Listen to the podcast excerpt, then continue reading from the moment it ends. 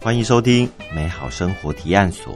大家好，我是东龙。 Hello，给收音机前的听众朋友们，大家午安，我是珊珊。最近大家看到很多英国女皇伊丽莎白二世去世的消息，嗯对，那不管是正在进行中的仪式，或者是其他的呃八卦，嗯或者一些秘辛，或者对历史，那么这个女王的丧礼在当地时间九月十九号也要举行。嗯那，我们今天呢，也要做一集跟英国女皇相关的内容。这应该是出自于我个人的兴趣，因为我觉得女王嘛，她在位已经有七十年的时间，嗯她离世九十六岁，其实也算是非常高龄。如如果我活到这个年纪的话，我觉得说，嗯哎、我还觉得还蛮满意的。其实，在女王去世前两天，还接见了新的英国首相。对，怎么过两天就传出说她去世了？嗯，那就有一个探讨跟健康有关系的网站呢，他们的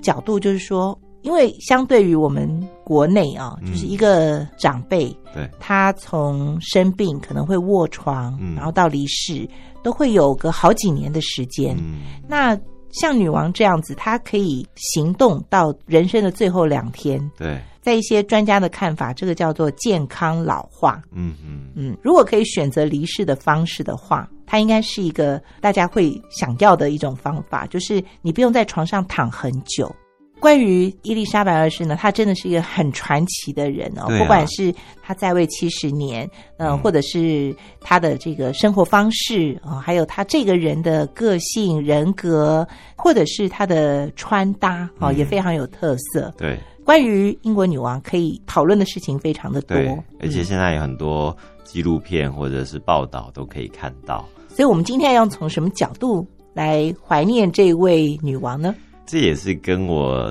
之前去日本有点关系，因为我那时候到了京都，然后到了一个非常有历史的饭店，那饭店的人员就带我参观，就是他们有一整面墙就有非常多的历史黑白照片啊，比方说像查尔斯王子跟戴安娜王妃当时入住这个旅馆。所以有很多各国像雷根或者是这种哦，都知是名的元首政要，，对对嗯，然后我就问他说：“哎，为什么大家都会住在这个旅馆？”他就说：“因为那时候京都其实也没有太多所谓的五星级的旅馆，所以呢，如果只要有这种政要名人来到京都的话，都一定会选的。这个应该是唯一的一个。选择但是呢，现在因为越来越多好的旅馆都进驻到京都了，嗯所以的它就不会变成是唯一的选择。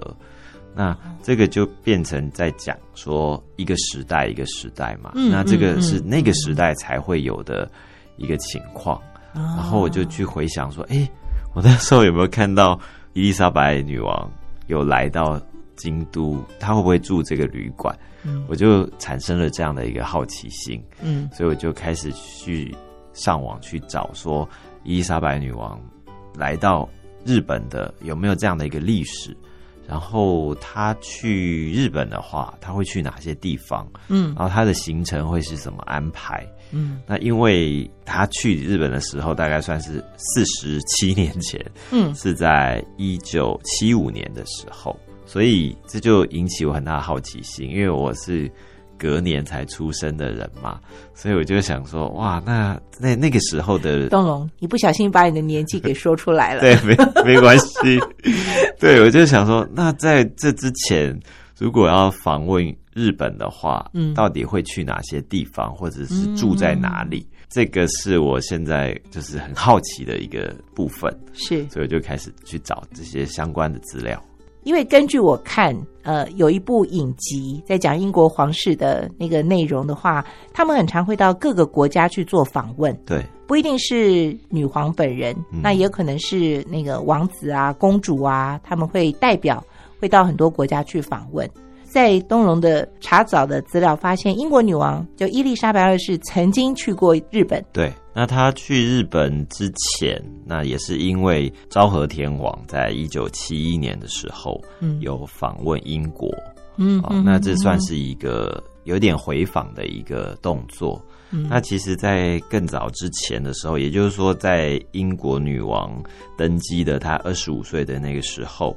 昭和天王也有派他的儿子，就是鸣人，去参加他的这个加冕的一个典礼。在嗯那个时候，嗯，所以两个国家的王室很早是有互相交流的哦。嗯，对，所以我觉得应该有一点王室对王室也是有一点惺惺相惜吧，在全世界来讲，大家嗯很注目的两个王室嘛。那但是他确实是在四十九岁的时候，他才访问到日本，日本然后进行了六天五夜的行程。等一下，我们在分享他行程的时候，大家就会想想看，说，哎，这个行程到底是怎么样规划、怎么安排、怎么样的一个性质？因为在东龙的搜集之下，哈，就找出了女王在一九七五年访问日本的这个六天五夜的行程，哈、嗯那我看了以后，有一些地方也蛮奇特的，就是如果我们以现在的角度去安排的话，应该是不会有那样的行程。好、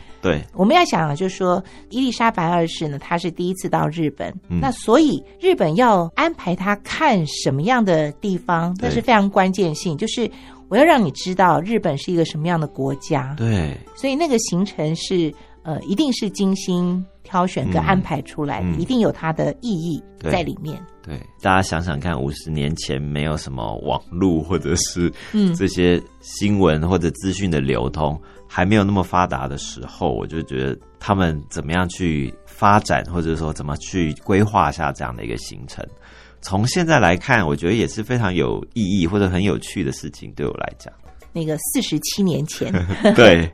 这个伊丽莎白二世呢，她来到日本，日期呢是五月七号，那对天星期三。没错，可能是春天，但是也没有那么冷，天气可能还蛮好的，可能看不到樱花吧。我觉得第一天抵达的时候是在东京羽田机场啊、哦跟我们现在去日本也是同一个机场哦。嗯哼，对嗯那进到日本之后，其实一直到现在也是一样，就是如果是外国的政要或者元首来访问日本的时候，他们都会选在赤坂的迎宾馆。来欢迎外国来的这些来宾，比方说像美国的总统来日本的时候，他们也会在这边做一个迎宾的仪式。所以应该是戒备森严的地方吗？里面有一些区域是戒备森严，嗯，然后有一些空间也是平日也是可以开放的公共空间。你该不会也去过了吧？我去过，哎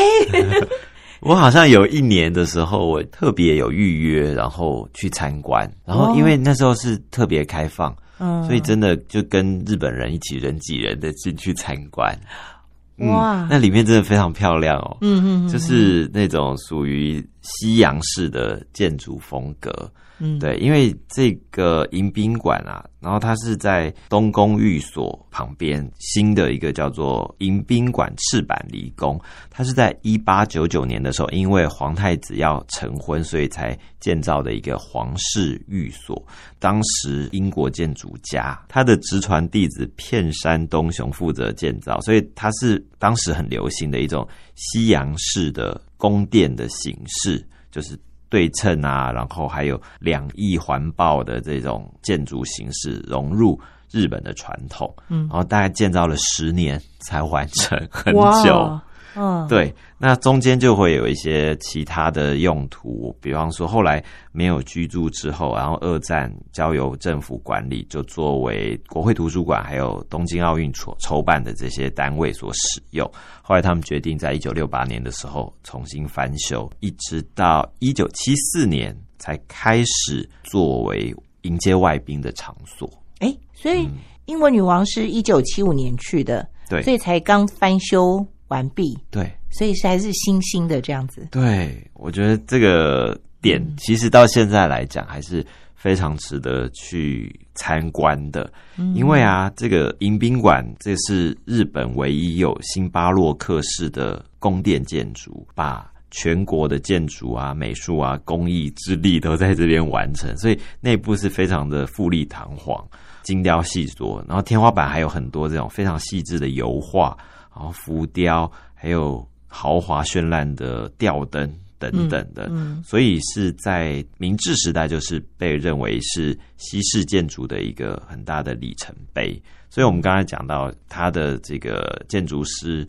施承于也是英国建筑师，嗯嗯，嗯所以在这边接待英国女王其实还蛮有意义的。所以呢，英国女王在下了飞机之后，就先来到了这个非常华丽的迎宾馆，对不对对，当然一定是跟先跟天皇见面嘛，哈、哦，对对，嗯那我觉得好玩是说，像我刚才讲到，呃，女王是四十九岁的时候造访日本，还有就是造访的时候呢，刚刚讲了像举办欢迎仪式在迎宾馆，那还有就是晚宴在哪里举行呢？嗯晚宴其实，在离这边也没有太远的皇居来举办，然后谁来做东，这也是一个蛮重要的点。那当然，第一天来的时候，就是有曾经造访过英国的，在一九七一年造访过英国的昭和天皇嗯，和皇后来主办当天的晚宴。先尽地主之谊。对吃完饭以后休息了一个晚上，对第二天开始就会有很多的行程要跑了。对，第二天中午的时候才开始有一个比较公开的行程，他是在东京会馆用餐。用完餐之后，那他们就去东京的代代木第二体育馆去看体操选手手冢圆光男的一个很特别的叫做月球翻空这个体操表演。嗯啊，嗯因为那时候这个体操选手就是好像是也是一个奥运夺牌的选手，然后他的那个什么月亮空翻的，可能自己创了一个这个特技是非常有名的，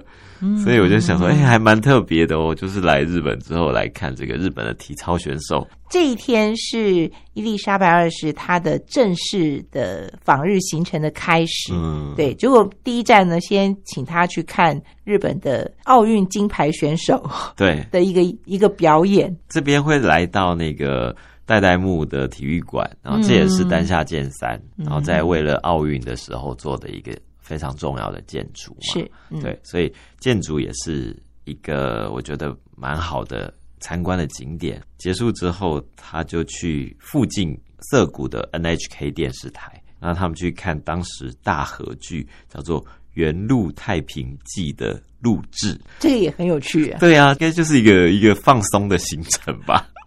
哦，也许就是不要太那么繁重。对，一开始不要那么重，嗯就轻松一点，而且还跟主角石板浩二交谈。接着就是去邻近的像什么国会议事堂啊这些地方，好像也没有排的太满。有点暖身对的这种感觉。对，但我比较好奇是，他跟演员要谈什么呢？ 就是我想女皇可能会对造型吧，大和剧就是非常传统对的那个日本的造型嗯对嘛，是不是这件事情还蛮特别的？所以还特别请女皇去看一下。嗯，我觉得就是文化上面的差异吧，对不对？嗯大和剧表现的是日本，很传统的日传本统的，对对然后体操就是有一点娱性节目的感觉，但是又觉得哎，诶日本体操也不错、哦、这样子。或者是最新的日本跟对最传统的日本，对，我觉得安排行程有一点表现出日本人自己怎么看待这件事情，对不对？嗯嗯他可能会觉得说，我们现在这个是最红的，啊、所以最我们骄傲的部分。对，或者说，我觉得英国人应该没看过，所以我们要安排一下，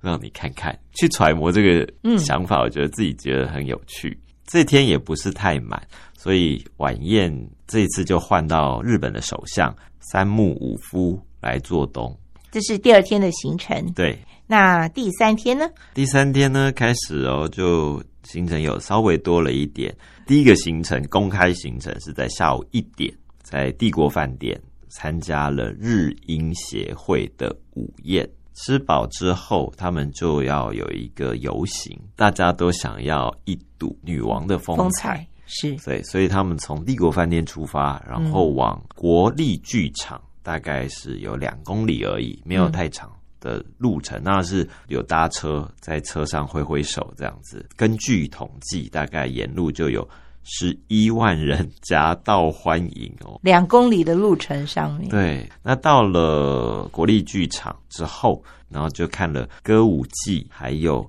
人形净琉璃，这两个都是很传统的传统戏剧，嗯嗯的一个艺术表演，等于是一次就可以看到两种不同的戏剧。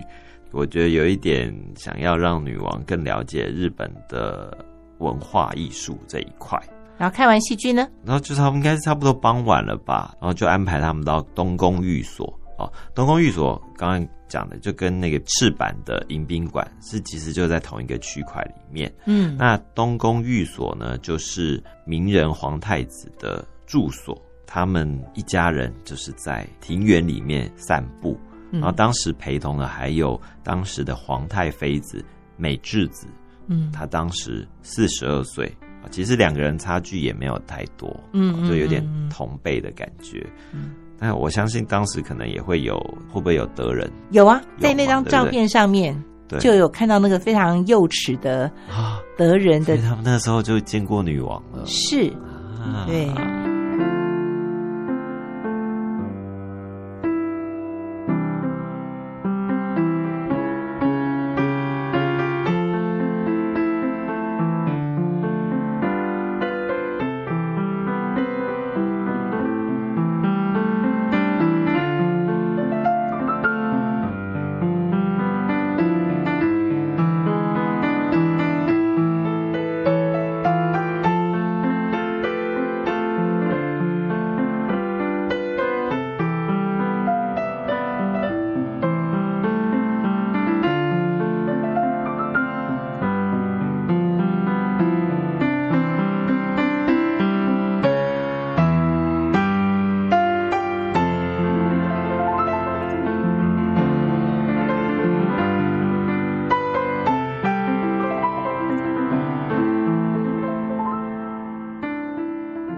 从这张照片，你也可以看到出，就是呃，明仁天皇跟现在的德仁天皇，他们跟伊丽莎白女王的关系是很密切的。对，对，因为我后来看到一些资料说，呃，德仁天皇他是呃日本的皇室当中第一个有海外留学的一个嗯皇太子。嗯那他那时候就说要去英国念书，嗯，这个皇孙要去英国念书，所以那个阿公哈、爷爷、嗯 就跟英国的皇室有就稍微打了一声招呼，就说：“哎，我打这电话个问他说， 我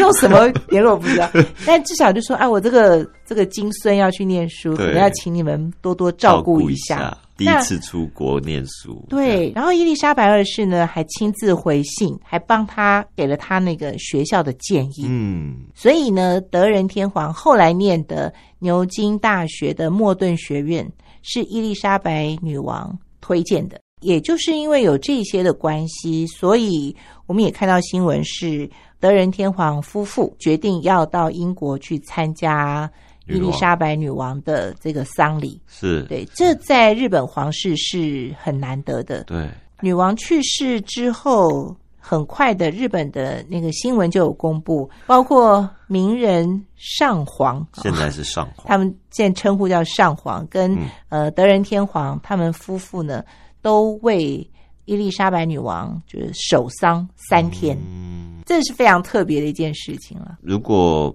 不知道这些事情的话，我们就很难呃去想象说嗯两个皇室之间的交情嗯，是怎嗯么样，应该也没有这个规定啦。就是对呀对呀对呀是他们自己主自动发性的，对对对，对，所以呢，就是在一九七五年的五月九号，啊哈，嗯，对，伊丽莎白女王呢就去到了当时的呃皇太子名人他的这个东宫寓所，对，对，跟他们全家呢都拍了个照片是，是嗯，所以当时你看，已经第三天安排的行程，其实也没有带他去其他，基本上没有去其还他在地方，东京，都是在这个范畴对里头，嗯没有走太远。嗯哦那还蛮有趣的是，他们可能在庭园散步完之后，因为那庭园真的也是在日本东京来讲很大的一个空间，嗯很大的一个庭园。据说女皇也非常喜欢，对庭园很有兴趣， 嗯所以在庭园散步也是一个可能大家可以聊聊，然后又可以赏景，然后又是一个不被打扰的一个环境。在这个行程之后，我看到一个蛮特别，是说参观了相机工厂，就是他们去所以看嗯你有相查机。出哪一个相机品牌吗？这没 有，但是呢，我猜应该是当时就是日本在相机工业这一块很强的时起候来了，对对，所以也是要让西方见识一下，就是嗯这个日本在制造这种精密的仪器的时候，尤其是光学仪器，，对嗯，对，也是不错的，嗯所以这个我觉得也是有它的考量，不然在东京参加。相机工厂，我觉嗯得现在有没有想过有这种的行程可以去看？哦，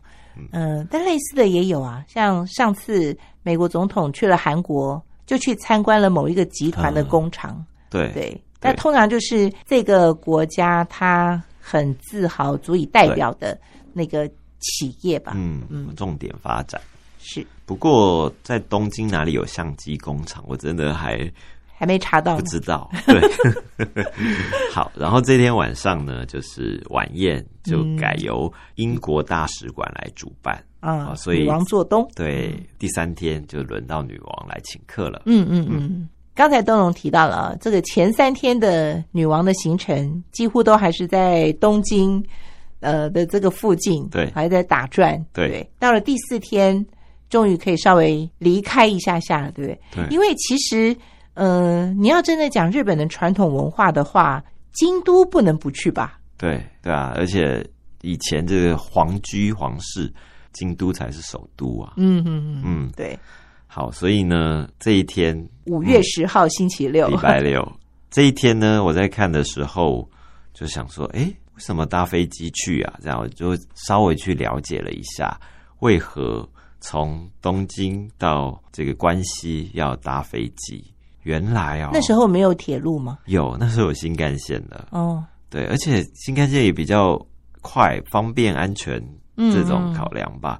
对，但是呢，他们就搭去到关西的这个大阪的机场哦。嗯那因为当天遇到铁道协会，就是铁道的什么组合工会发起的一个春斗罢工活动。哦，铁路罢工，对，我想说，哦，原来日本也有春斗，哎，就是哦，什么这种罢工的行为。嗯，而且呢，呃，礼拜六本来要上班，所以嗯嗯嗯不上班了，瘫痪了这个铁道嘛，所以就改搭飞机到大阪，直接去京都， 没有大阪哎、 而且是绕了一下过去，对不对？ 对，哦，嗯，那到了关西，就是有更多人来欢迎，统计啊， 二十六万人啊、哇哦也是一个非常大的一个欢迎的一个人潮。嗯，好，那这天呢，他就访去了问哪里了龙安寺。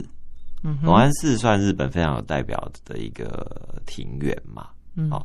那尤其它里面有一个石亭，就是嗯有一个方丈庭园里面有一个石亭，然后石亭这那些就是枯山水的一些设计，我觉得这个也是很多名人会来到京都，会去龙安寺里面看这个庭园。当时还有住持哦，住持邀请女王来进行一个冥想哦冥想的活动，啊，做十分钟哎，是不是在西方比较没有这种冥想？现在应该都可以接受啦。对，对，在当时可能还不流行吧。可是好像到龙安寺面对那个方丈庭园对，做十分钟的冥想，好像几乎是现在去的都还是会继续做的事情啊。对，这个庭园，我觉得大家去京都的时候一定要去龙安寺，嗯这个很值得去。哦像 Andy Warhol，他也是有去这个地方，啊，对，也它是一个表民所，表现出日本这种传统的枯山水的庭园，还嗯有一种非常极简的一种美学，嗯在这边可以感受得到。嗯嗯，那住持呢，还在色纸上面，应该是用毛笔哦，嗯写了一个字，就叫“有无”的“无嗯，”，送给女王当礼物带回去。然后女王就问说什么意思？：“对对对对对。那住持怎么回答？Nothing。”住持说：“这个很难用英文解释，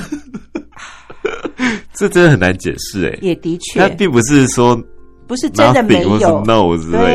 的，对对对对对对对，哇，因为这个很难用三言两语来讲，这个有无并不是指有形的物体的有或无，嗯可能还有一些宗教或是哲学上的一个思考。嗯，对嗯，所以对女王来说真的有点难哎、一头雾水吧。 可是既然会一头雾水，为什么要说安不排？定女王了解啊。那他为什么要问他？ 我想翻译官应会解释吧。啊，翻译官真的很难解释。对，但我觉得这个活动也是蛮有趣的啦。嗯应该是每一个活动都要确认再确认对 才对会对发对生对。对对对，对，所以写个毛笔字，然后送他，然后嗯这个一个问答的互动的交流，这样嗯子。哼，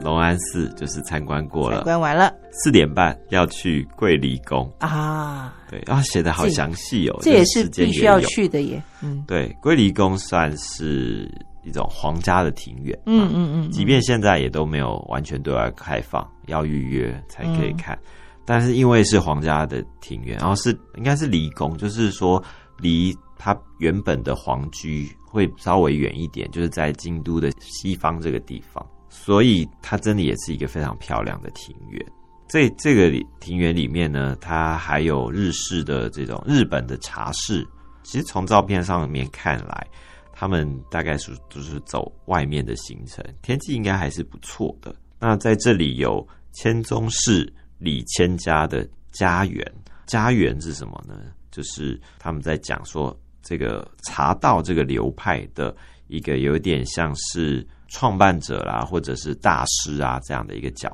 色，呃，来帮女王来做点茶，就是帮她做这个日本的茶道表演，哦然后嗯哼招待她这样。嗯那因为它是在户外，嗯所以就称之为叫野点啊，野外的野，点茶的点。嗯所以这也蛮特别的，就是在那种户外，然后有一个伞，类似日本的那种纸伞还是什么嗯伞，下面、坐在那边喝茶，当然就是喝这种日本抹茶。那这个也是女王第一次感受到，应该是这种茶道的体验吧？嗯，对而且英国也是一个喝茶的。诶，下午茶，但他们 的喝茶就跟东方是完全不一样的。对他们对喝茶要加糖，要很多的点心。那对女王来说，这应该是蛮新鲜。虽然是她熟悉的茶，嗯可是味道不一样，喝法不一样是，啊、这个地点也不一样，对哎，手法不一样，对，啊蛮好像新鲜的。也是做一个呼应哦，嗯就是跟英国的喝茶的习惯的一个差别。对对对，对，然后女王就觉得说很好喝，但是哦呢，觉得太苦了对跟她想象的 吧，或者是她听说的，就是再苦了一点，啊，可能跟英国的喝茶习惯会比对较英国不的一样茶会加糖加奶啊，加奶可是日本茶，但是抹茶就是入口虽然有点苦嗯涩，可是之后会回甘，而且要搭配和果子才对啊，嗯，这样就不会觉得太苦。太苦。对，我不知道当时有没有和果子啦， 就是我们大家再把那个照片放大一点看 看，因为有有他的照片。对我。其实是对他的那两把大阳伞非常好有兴 趣。为什？么？ 他那个阳伞很像就是撑在庭庭园院的的那那种种大阳伞伞，对可它的形状不是我们现在这种塑胶伞，啊，对，它带了一点弧度，嗯，感觉是那种手工制作的伞，也可能是非常好看特，制的，嗯，好特别漂亮，大家可以看一下这个照片。嗯，好，所以呢，下午就是在这个非常漂亮的庭院里面嗯喝茶享，受了这个，嗯，日本的茶道，对啊，而且找了很厉害的这个茶道流派来帮他准备哦嗯。这个通常大师是不会随便出手对的，啊，怎么可能？哎，可是她是女女王王哎，啊，所以可 以，所以女王所有的待遇都是最高级的，最高等级一定是最高等级的对，所以这才是值得看的地方。嗯好，然后呢，女王的晚餐是在呃一个叫冈崎之路家料亭，一个料亭里面，私人的料亭里面用餐。哦那这个料亭我有去查，它现在有开一些不同的分店。嗯那它也是一个非常高级的，就是反正料亭就是很高级的嗯，这个嗯嗯用餐，而且是日女本料王理。吃过的当然不会是普通的，对不对？对，就是可能从庭院啊到食物啊，嗯，甚特别至讲于究就日本酒这些都是。啊那我去查的时候，呃，这个京都的这一间目前是休业的状态当中。然后呢，根据内部人士就说，哦，原来这个料亭它要改建成这个新的饭店，所以哦就暂时就是休休业业当中。但是它其他地方可能还有分店。嗯，那但是重点就是说，这家冈崎之路卡料亭就是很高级的日本料理的一嗯个地方。那女王也喝了日本酒，嗯哦，这也是一个很新的体验。嗯嗯嗯，在这边就是吃纯日本菜了。对，所哎，以我，想在料亭里应该不会端上牛排这样的， 但这样的料理不知道是不是用筷子还是用叉子哦。哦，对，这个是蛮有趣的点。嗯是大家想象，嗯因为没有证据。 对。那我要讲一下这个第四天的时候，嗯他住的地方。那在这一天，他住的是在京都的大公寓所哦，嗯这也是我后来特别去查到的，就是一直很好奇说京都到底要住哪里哦。啊，就是你刚开头讲的，对所以你这次也去住了。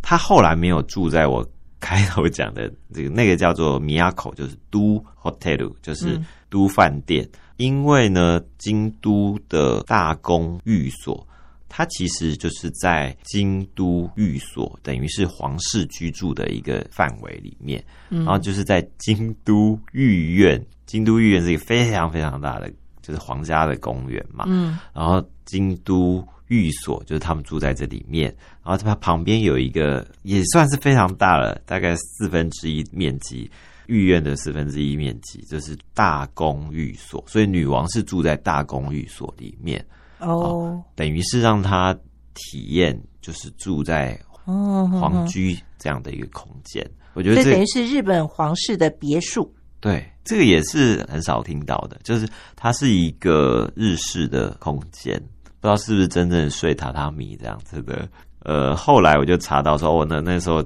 讲的那个都米亚口 hotel，他没有住在那边，嗯但是呢，第二天的时候，也就礼拜天，嗯哦，礼拜天呢，他去了西本院寺参观，还有在寓所，就是他住的附近的那个桥上有喂鲤鱼，嗯然后欣赏踢蹴鞠，就是踢球，就日本的那种玩嗯踢球的游戏，比较传布统。局呢有一个说法，就是现代足球的前身嗯啊、嗯其实唐朝的时候就有了，对，但日本因为从唐朝的时候引进了很多文化，所以这个活动也也引到日本去了。对，所以在有些日本的历史绘画里面可以嗯看到看到，踢这个蹴鞠，对对对，他好像用那个什么皮嗯，做那个球，对其实就真的很像现在的足球啦。对对嗯。然后这边没有午餐，对不对？因为我就是又有听内部的消息，就是他们当天还是有去有一个米亚口 hotel 里面有一个活动，嗯然后呢，就是参加他有去那个酒店，但是他没有在那边用餐，也没有在那边住，但是他有外带便当。啊，然后去坐火 车嘛，，对，啊他就坐新干线，就坐火车。 对，带便当就是要去坐火车啊。对啊，对啊，是不是很棒的行程？ 听了都觉得好兴奋哦，就是在车上吃啊、嗯哦那那时候他们坐的这个火车叫做近铁特急一二二零零系。哦嗯嗯也是一个很特别的车厢，嗯也是在前两年的时候它才停驶，为了他，所以这个车厢里面本来是就是好像一排有四人座，把他椅椅子都拆掉，就变成一排就两人座，而且是坐沙发椅。哦，是把整节车厢对改造，对对对，成女王的女王的专车列厢，专对，列，坐那种有可能好像有类似林格文的那种沙发椅的嗯座椅，这个哇哦也蛮有趣的。嗯对，为了女王改一个哎车厢，是这样子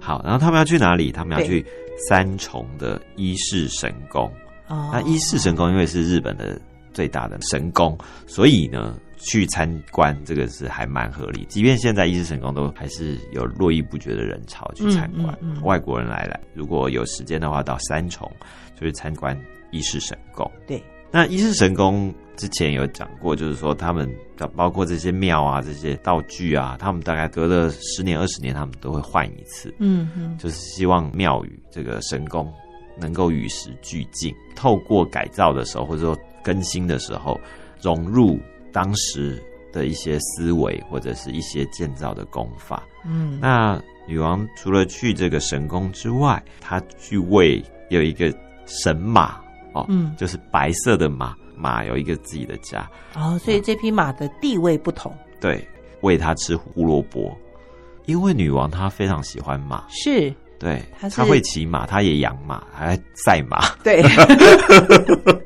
我那天看那个新闻，就说女王只接两个人的电话，哦 一个是她女儿的， 嗯哼一个是马场经理的，哦， 对，连她儿子打电话给她，嗯，都要打到有一支特别的专线，然后再请她接听。对啊，就女王的手机只有两个人的电话，对，嗯，所以他真的很爱马、哎，非常非常，好，所所以以呢她去喂马这件事应该很开心哦。对对，好像日本当然也是比较没有赛马这些传统，后来有了啦，嗯嗯，嗯。对，但因为这个是神宫，所以那个那匹马，因为是白色的神马，应该是有一些那个神话的对，地位在嘛，嗯，所以它是是很珍贵的，应该不是所有人都可以去喂红萝 卜吧？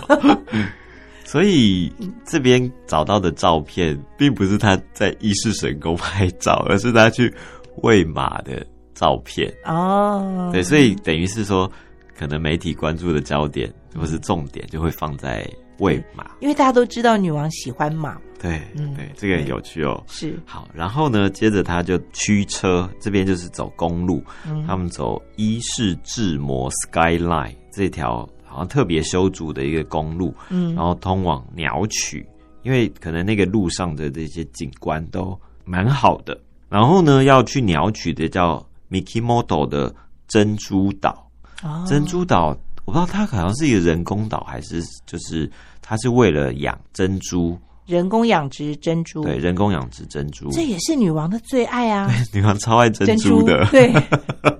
所以这两个行程基本上是为女王量身安排的，都是她最喜欢的动物跟物品。对，饰品。她去日本也是带珍珠，嗯嗯，那当时可能养殖珍珠这件事情，人工养殖这件事情，算是一个很大的突破创举。。因为最早采集珍珠可能都是要野生的嘛，嗯，对，那你采到的珍珠就是大大小小不一会不一，对，那或是品相也会不一致。嗯，对，嗯所以以前的珍珠非常非常的昂贵，因为它是纯天然产出嗯的。那后来有了人工养殖之后，呃，珍珠的价格才比较亲民一点。嗯嗯那嗯因为你就可以有大颗、小颗对啊，或者是它的颜色啊什么，就就会比较有一致的标准。对我记得我小时候就是好像阿姨呀、这些，就是如果有珍珠，它就是一个非常高级的嗯东，西。一个珠宝，嗯对，现在好像比较稍微平亲价了民一点，比较平价了。对对，那呃，除了去看珍珠，展现他们养殖珍珠的这个能力吧，啊是技术啊、对还有呢，他就安排了四十位海女嗯，实地演练，就是来欢迎他，然后就是海女哦，就是嗯要去海里，就是采珠，对， 嗯，然后还有一个非常小的小朋友，就是最小的海女献花给献女花王，，对，女王笑得好开心哦。对呀、这好好玩哦，嗯这是真的也是投女王所好。对，然后还有这种传统的海女表演，所以其实女王的行程当中，这一段的报道是最多的，嗯对，然后数量最多，然后内容也最长。嗯，就是他看着工厂啦，还有接受献花啦，或看海女啦，对那个照片啦是最多的。对。嗯然后晚上他们就住在鸟语国际饭店，诶，嗯这个就有找到这个他们居住的一个地点，到现在这个国际饭店还在，嗯还在。它大概是三点五颗星左右等哎所以级，当年应该星等比较高嘛，对，当年一定是比较高 的，应该是最高了吧，哇嗯不然女王怎么会住那边？对，所以我们现在有机会可以去住跟英国女 王当年住过的饭店，对不对？对，可以住，但是可以大住家了看会不会想住，因为是五十年前的饭店，哦，但可能也很有历史感。是，然后顺便去看那个嗯这珍历史珠岛无，价啊！对对，我们也可以像女王一样的对享受女王的行程行，程。好，这个行程来到了最后一天了，对，五月十二号星期一，嗯，嗯，准备要回东英京国了对，要先回东京啊，先回东京去对。好，所以他们原来要就是从名古屋搭新干线到东京，然后我就看了一下那个文章，我就看了一下，就是诶有点不太了解到底是怎么回事，为什么发生这样的事情哦，原来可能是女王呢对于新干线很有兴趣，因为那时候新干线就是非常强调就是快速而且准确准时嗯这些特质啊。哦嗯所以呢，好像他就是为了参观新干线，还有车厢等等的，他就变更他原本就是通往月台的那个路线。女王去月台也是有特定的动线规划嘛？当然的，对因为他们走的每个路线，基本上那个安全人员都要先做好万全的准备。对对，所以应该是安排好了一个动线，但女王可能临时改变，对，对，应哇，该这个要往右转，就她往左转，哇，我觉得这个行程真的很逼人呢，因为女王这辈子可能就去这么一次了。嗯嗯，嗯日本就这么一次招待女王了，对，真的好像如果这个什么东西你很想看没看到的话，也许就再也看不到。是所以呢，他就 帮他改了个路线的样子。啊，但是呢，因为他的行李太多了，嗯哼，就是哎、诶一改路线，所有行李就跟着动。他行李有一百七十二件，嗯哼，虽然不用自己拿，但是呢，拿的人应该也就是上行非李也上常的的，对啊，应该好几车吧。 对， 然后当天就是下了大雨，所以车辆也就减速，就是哇，嗯结果呢，没想到好像新干线迟了三分钟，延迟延三应分该是钟延，迟三分钟发车。那也还好吧，才三分钟而已啊， 但是大家就非常紧张啊，因为女王就说：“哦，我听说新干线很准时 哦。女王的这个问题 对”我相信当时的司机应该都吓坏了。真的全身冒冷汗呢、对，而且整车人就整车的这个车，因为你知道，这等于是嗯代表了日本的颜 面。对女王特别来体验什么叫做新干线准时到达，对，结果我们居然延迟。哎呀，可是因为他自己改动线 啊，没办法，怎么办？可是结果大家就看说你到底有最后有没有后来怎么处嗯理？理？所以呢，他们听说哦就是只能就是一路的追赶回那个三分钟的时间。嗯，就从嗯名古屋啊，一直一路一路就是站抢时间。 嗯哼对哼哼哼，但我觉得很重要，就是要顾及安全，这是也是一个很大的挑战诶、对，要加快，但是要安全非常非常安全，嗯，一定就是满身汗吧。我觉得应该是最难熬的几个小时，人对生于最长的三分钟。对对于车务的相关人员，嗯嗯，然后他们一站一站，然后到了品川，就快到东京的时候，嗯，品川这一站的时候呢，就是有想起，就是哎准时了，就是哦，追到了，追到了，追到了。嗯嗯嗯所以大家就哇很开心， 就是哇争回日本的颜面了，可能是这样的一个心情吧。嗯嗯嗯对，所以所以到最后一点五十六分的时候呢，抵达东京的车站，准时到 达，真是看了我都觉得好紧张哦。所以我想对伊丽莎白女王来说也是印象深刻。嗯就我们出发的时候明明晚了，可是最后她还是可以准时抵达东京，对，所以的确。这个新干线是非常准时、非常精准的。是。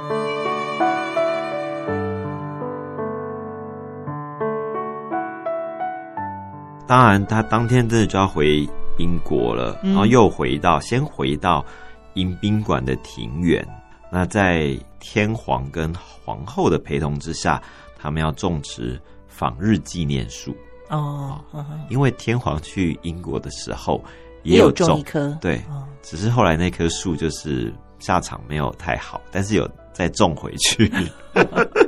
因为其实那时候的国际环境、国际局势。对日本不是很有利。对嗯对对，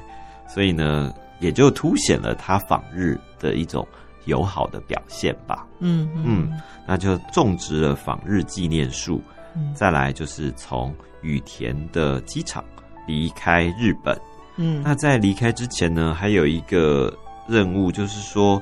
为了要顾及当时的飞行安全，所以在两百英尺以上是要限制点灯的。两百英尺以上的可能高楼什么之类的都不能开开灯，哦，对，所以这也是当时的一个好像很重要的任务要完成。嗯嗯，好，最后呢，就是还有一个画面，就想说大家在地面挥舞着英日的国国旗旗，欢送女王嗯嗯嗯嗯嗯平安离开，嗯嗯嗯嗯，完成了这一次六天五夜的行程，一直到现在哦，日本有一些旅馆、有些饭店，它还会推出，比方说。纪念就是女王登基七十年特别的活动，比方说英式的下午茶。那像呃女王曾经在帝国饭店里面用餐，嗯那当时的餐厅主厨就有帮他特制一个就是虾跟鱼的一个焗烤的特别的料理。嗯，那即到现在，你到帝国饭店里面还是可以吃得到这道主厨特别为女王准备的料理。嗯，所以其实虽然女王大概半个世纪之前访问日本的，嗯但是留下来的影响到现在看起来的哇，还是嗯历历在目，然后也是跟日本的生活还是有点关系。嗯，对日本来说还是念念不忘的这对一次的访日行程哈是。那我想对我们来说呢，我们也可以透过这样的一个行程，或许在自己去日本的时候，也为自己安排一个女王的午餐，或是对女王的参观，对或是这个女王的路线。对，借着这个体验呢，啊，去想想五十年前的时候，女王站在这里或吃到的时候是什么样的味道。虽然她离开了，离开了我们、啊，离开了地 球。嗯，灯笼的文章是这样写的，对，那但是她留给我们很多很多的事物，我们还是会继续的在我们的生活当中诉说女王的故事。对啊，因为从我的角度来看，就是觉得他当时呃，菲利普亲王离开的时候，他也非常难过。嗯嗯所以如果可以到另外一个世界相会的话，嗯应该也是一件不错的事情。啊。那听说路易小王子就是这么说的：曾祖母可以跟曾祖父在天堂会 面。对啊，那我觉得另外就是，如果现在到日本还可以探访到女王访问过的行程，那就是非常经典，就非常值得去看。是 的，好的，好今天的美好生活提案所呢就进行到这里喽。谢谢大家的收听，欢迎下一次再一起收听我们的美好生活提案所，嗯，我们下周见，拜拜，拜拜。